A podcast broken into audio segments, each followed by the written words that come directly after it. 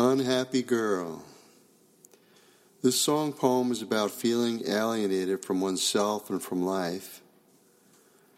The message in it for me is that we have the key within ourselves to unlock ourselves from our own inner prison.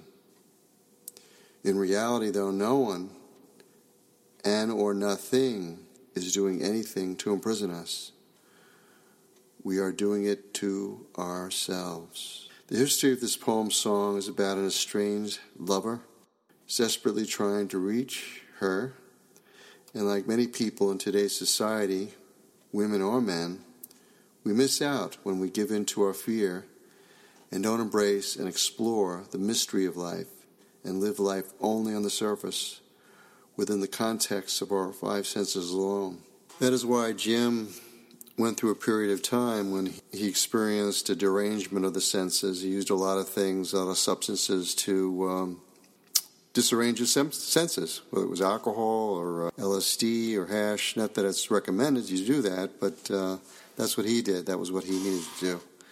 And basically, the reason why he did that was because he realized the five senses cannot be trusted. They cannot really give you accurate information on what's really going on. Oh, they can tell you that you know you're there's a truck uh, you're getting too close to. Watch out! You know you'll get hit. But as far as the, the deeper realities of life, of how you understand and perceive life's experiences on a deeper level, other than just merely survival, that's another story.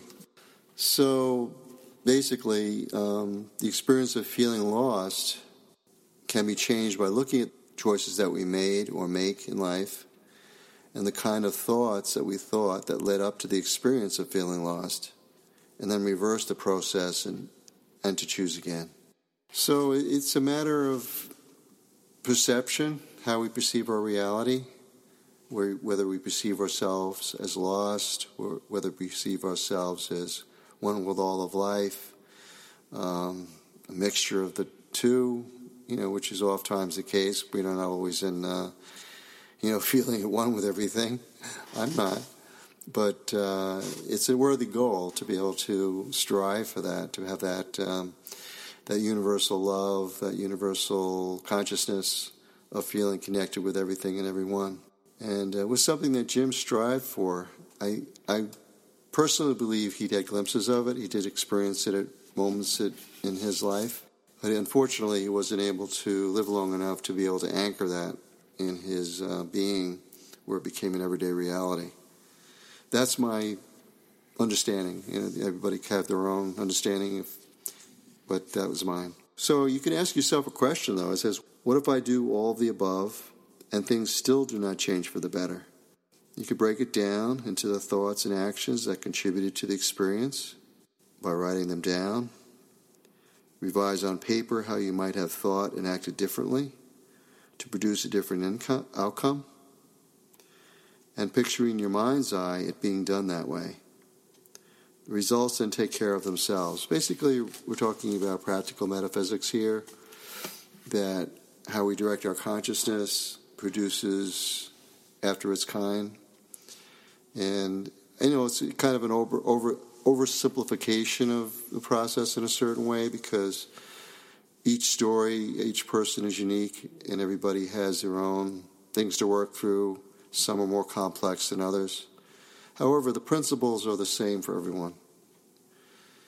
That um, mind creates, our, our thoughts cre- are creative.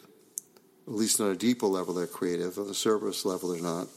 They're just thoughts that come through your mind every moment. They're not. Um, you're not going to create a different reality by the thoughts that randomly go through your head. But focused intent focused thought, focused visualization, and releasing it absolutely does bring results. I can testify of that in my own personal life. So I'll just leave that with you to think about, ponder on, and we'll go into the meditation if you so choose. Thank you very much for inviting me into your journey. Thank you.